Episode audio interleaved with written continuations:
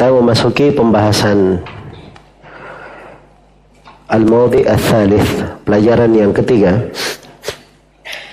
dari pelajaran akidah yang dipetik dari sirah Nabi Sallallahu Alaihi Wasallam. Iya. Kata beliau rahimahullahu ta'ala, al-mawdi ash-shalih kisatu kiraatihi Sallallahu Alaihi Wasallam surat al-najm. Kiraatihi itu bukan pakai ain ya, pakai hamzah. Lihat di bawah, di tulisan di bawah itu yang benar. Yang di judul itu salah salah salah ketik. Pelajaran yang ketiga, kisah pembacaan Nabi Sallallahu Alaihi Wasallam surah An-Najm. Iya. Baik, ini kisah disebut juga dengan nama kisah al gharaniq, kisah al gharaniq. Iya,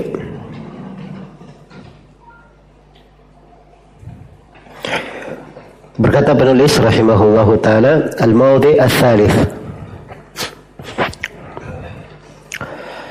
kisatuhu atau kisah qiraatihi Sallallahu Alaihi Wasallam surat An-Najmi bihadratihim. Kisah beliau Sallallahu Alaihi Wasallam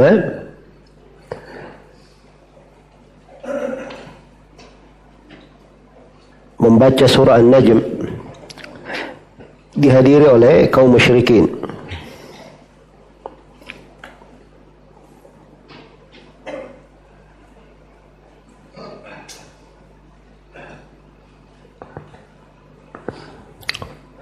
Baik. Falamma balagha aqara'aytumul Lata wal-Uzza. Jadi Nabi Sallallahu Alaihi Wasallam membaca surah An-Najm dihadiri oleh kaum musyrikin. Begitu sampai kepada firman Allah Subhanahu wa taala, aqara'aytumul Lata wal-Uzza.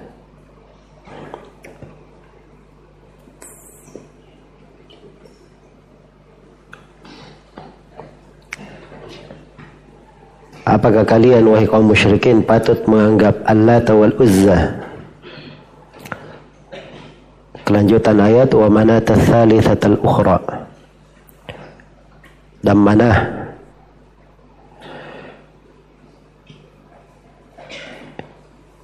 Dan manah yang ketiga, yang paling terkemudian.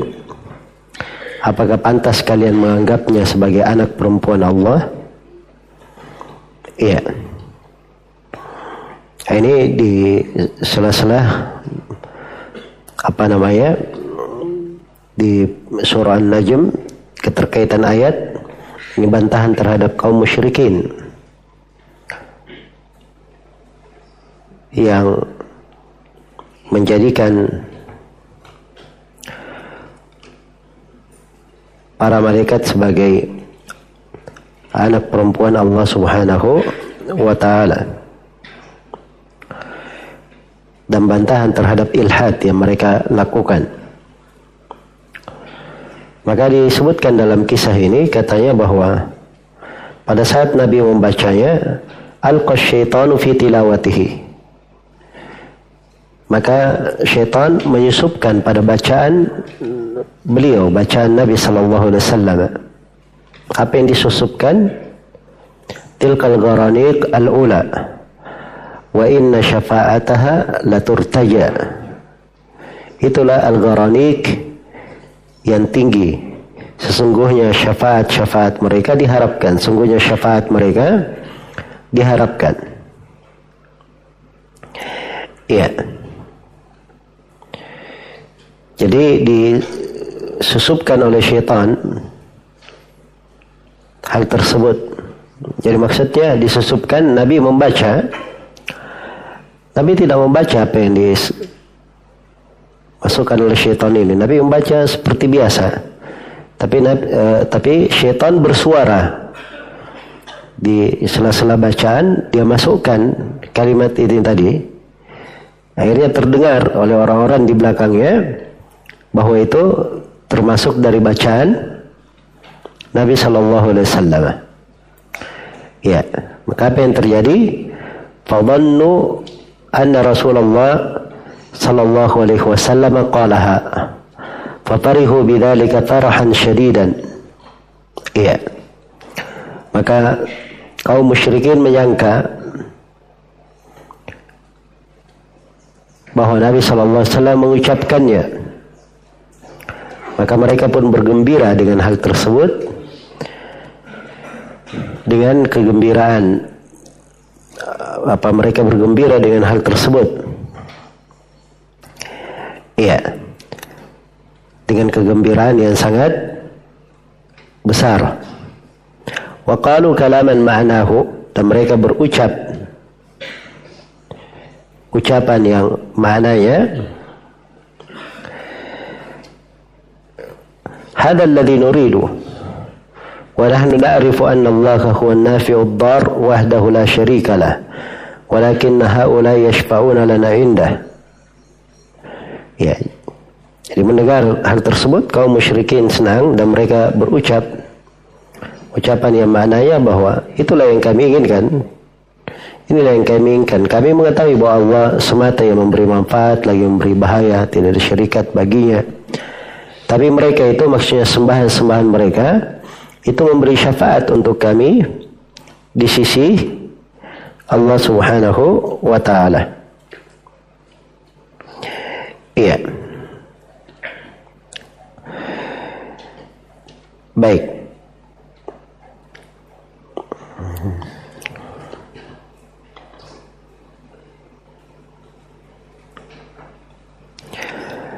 Jadi di sini disebutkan al-gharaniq. Al-gharaniq itu jamak dari gornok. Dan gornok itu adalah burung putih yang panjang lehernya. Burung putih yang panjang apa? Lehernya. Iya. Burung apa itu yang putih panjang lehernya? Burung bangau. Dan al-gharaniq itu bahasa untuk burung putih yang panjang lehernya, burung jantan ya, itu burung jantannya.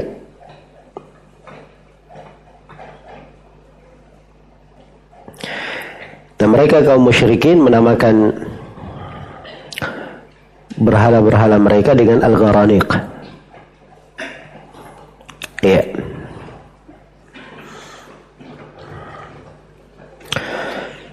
Jadi setelah mendengarkan ini, maka kaum musyrikin pun bergembira.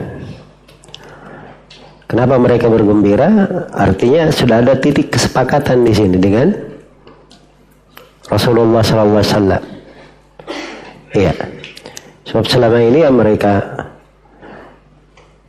yakini bahwa Allah itu yang memberi manfaat, Allah yang di tangannya lah bahaya. Tidak syarikat dalam hal tersebut. Tapi mereka ini beribadah kepada berhala-berhala mereka untuk mencari kedekatan dan mencari syafaat. Iya. Baik, jadi begitu ditegaskan tentang hal tersebut, mereka bergembira. Falamma balagha as-sajdata sajad wa sajadu ma'ahu. Begitu mencapai ayat sajadah, ya di surah An-Najm itu kan pada akhir surahnya ada ayat apa? Ayat sajadah. Nah, begitu sampai di ayat sajadah, maka Nabi bersujud dan kaum musyrikin ikut bersujud bersama beliau. Fasha al-khabar annahum sawafauhu wa sami'a bidhalika man bil habasya faraja'u. Maka tersebarlah berita bahwa Nabi Sallallahu Alaihi Wasallam dan para sahabat telah berdamai dengan kaum musyrikin. Hal tersebut didengar oleh para sahabat yang berada di Habasya.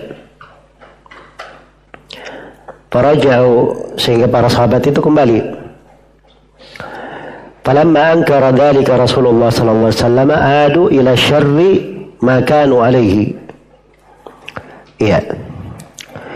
Begitu Rasulullah sallallahu alaihi wasallam mengingkari hal tersebut, mengingkari perdamaian ini, Maka kaum musyrikin kembali kepada permusuhan yang lebih jelek daripada keadaan mereka sebelumnya. Falamma baik. Falamma unkira dhalika ala rasul falamma ankara dhalika Rasulullah sallallahu alaihi wasallam adik.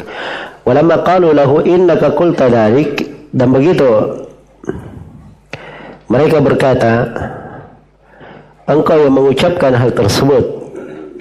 Ya. Ini dikatakan kepada Nabi, engkau yang mengucapkan itu. Kenapa diingkari? Khafa minallahi khawfan aziman. Maka Nabi sallallahu alaihi wasallam sangat takut kepada Allah Subhanahu wa taala dengan ketakutan yang sangat besar.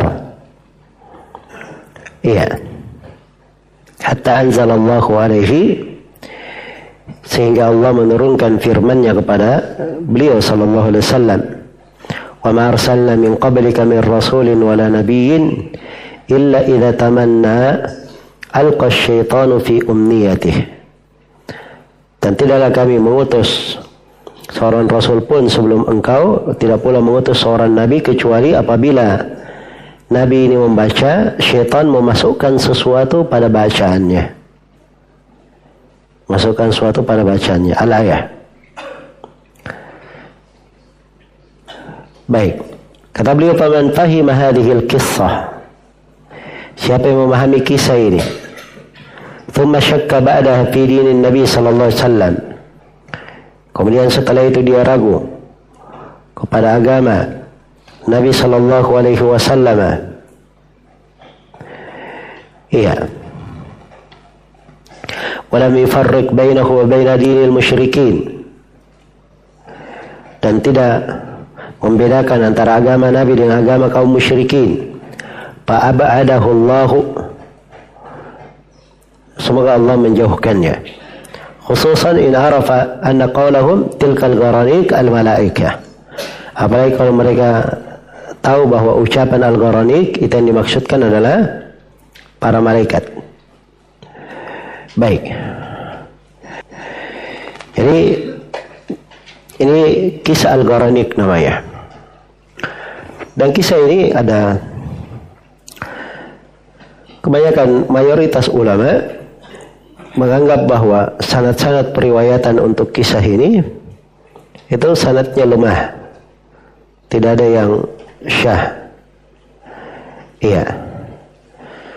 Dan sebagian ulama yang lain seperti Ibnu Hajar misalnya, beliau punya pendapat bahwa ini haditsnya memiliki beberapa jalur riwayat, sebagiannya bisa menguatkan sebagian yang lainnya. Iya. Sebagiannya bisa menguatkan sebagian yang lainnya.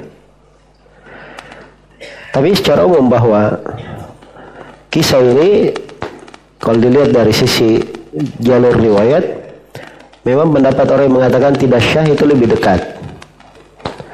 Itu lebih dekat. Hanya saja teks dari ayat itu sudah cukup sebenarnya di surah Al-Hajj ini. Karena wa ma arsalna min qablika min rasulin wala nabiyyin illa idza tamanna. Tidaklah kami mengutus sebelum engkau Nabi Muhammad seorang rasul, tidak pula kami utus seorang nabi kecuali idza tamanna. Tamanna artinya idatala. Ya, kecuali kalau dia membaca.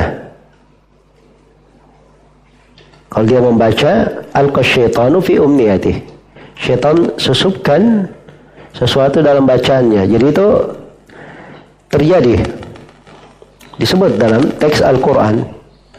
Ya, kejadiannya di mana? Apakah di tempat ini ataupun di tempat yang lain? Kalau haditsnya dianggap hadits yang lemah, maka ini tidak syah sebagai tempat kejadian. Jelas ya? Baik. Ala kulli hal bahwa penulis rahimahullahu ta'ala di sini beliau membawakan sesuatu dari buku-buku sirah. Karena itu disebutkan di dalam buku sirah ya. Dan sirah Nabi sallallahu alaihi wasallam. Iya. Walaupun kisah ini yang benarnya ada lemah, tapi penulis ingin menegaskan di sini sebuah permasalahan. Ya, yaitu permasalahan wajibnya seorang itu membedakan antara agama Nabi Sallallahu Alaihi Wasallam dan agama kaum musyrikin. Baik. Jadi dalam kisah ini atau di dalam tempat yang ketiga ini ada tiga masail, tiga pembahasan. Yang pertama, kisatu qiraatin Nabi Sallallahu Alaihi Wasallam surat An-Najm bihadratihim. Kisah Nabi Sallallahu Alaihi Wasallam baca surah An-Najm dari oleh kaum musyrikin. Ini yang sudah kita terangkan. Kemudian yang kedua, hakikatu al-adawa bainan Nabi Sallallahu Alaihi Wasallam wal musyrikin. Hakikat permusuhan antara Nabi dan kaum musyrikin. Jadi diketahui sudut permusuhannya di mana? Di masalah tauhid, di masalah penjelasan hakikat kesyirikan, bahwa apa yang dilakukan oleh kaum musyrikin berupa peribadatan kepada berhala dengan alasan mendekatkan mereka kepada Allah, mencari syafaat, nah itulah kesyirikan, itulah kesyirikan. Nah, dibangun di atas masalah inilah kaum musyrikin memusuhi Nabi dan para sahabat. Iya. Itulah sebabnya mereka menganggap bahwa Nabi dan para sahabat mencela agama mereka. Dan penegasan Nabi terhadap hal tersebut, menjelaskannya, inilah yang dianggap oleh kaum musyrikin sebagai celaan. Dan dari sisi Nabi Sallallahu Alaihi Wasallam dan para sahabatnya, itulah sikap al bara. Sebab seorang, sebagaimana yang telah diterangkan, tidak cukup dia bertauhid, meninggalkan kesyirikan, dia harus memusuhi kaum musyrikin, membenci agama mereka. Di antara bentuk permusuhan adalah menjelaskan bahwa kesyirikan kalian itu di sini, kalian berkata begini, dan itu adalah syirik. Nah, ini bentuk bara namanya. Kita harus ditegaskan. Baik. Jadi jelas ya, ini hakikat permusuhan antara Nabi Sallallahu Alaihi Wasallam dan kaum musyrikin. Supaya dipahami di mana letak masalah kaum musyrikin, apa yang mereka benci dari Nabi Sallallahu Alaihi Wasallam. Iya. Apa yang mereka musuhi dari Nabi Sallallahu Alaihi Wasallam. Padahal Nabi Sallallahu Alaihi Wasallam itu tadinya adalah seorang yang sangat dipercaya di sisi mereka, digelari sebagai Al-Amin, tiba-tiba menjadi orang yang sangat mereka musuhi. Iya. Maka harus ditahu dari sisi mana permusuhannya. Maka di sini penulis rahimahullah ta'ala menjelaskan hal itu. Dan pembahasan yang ketiga, al-farqu baina dinil muslimin wa dinil musyrikin. Nah, ini harus dibedakan antara agama ke agama Nabi Sallallahu Alaihi Wasallam dan agama kaum musyrikin. Beda antara keduanya. Iya. Maka tampak jelas perbedaannya. Jangan ada yang luput. Dan ini kaidah di dalam masalah tauhid. Iya. Ini tempat yang ketiga ini sudah berlalu ya di beberapa pembahasan yang sudah kita kaji di kitab Al-Qaidul Arba. Itu ada di kaidah yang keberapa? Hmm? Di kaidah yang kedua. Alasan kaum musyrikin melakukan kesyirikannya ada berapa? Ada dua, yaitu tolabul kurban dan tolab ash-shafa, mencari kedekatan dan mencari syafaat. Itu alasan kesyirikan mereka. Ini ingin ditegaskan di sini oleh penulis dari kisah ini. Jadi kalau dicari di tempat-tempat lain dari kisah kehidupan Nabi bersama para sahabatnya, maka akan diketemukan letak permusuhan kaum musyrikin di situ. Iya. Baik. Selesai ya kisah yang ketiga ini.